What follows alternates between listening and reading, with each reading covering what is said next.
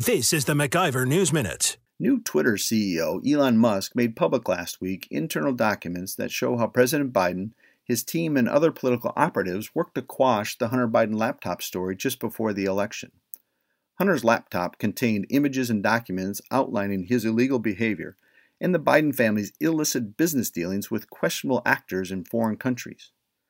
Partisan officials at the FBI apparently had regular meetings with social media giants where the government, think about this for a second, our government, set up a system so the government could tell Facebook, Twitter, and others what stories they should shadow ban and make disappear, including, it seems, the Biden laptop bombshell.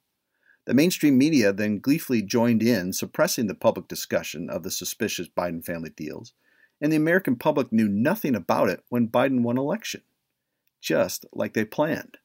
Thanks to Musk, now we know.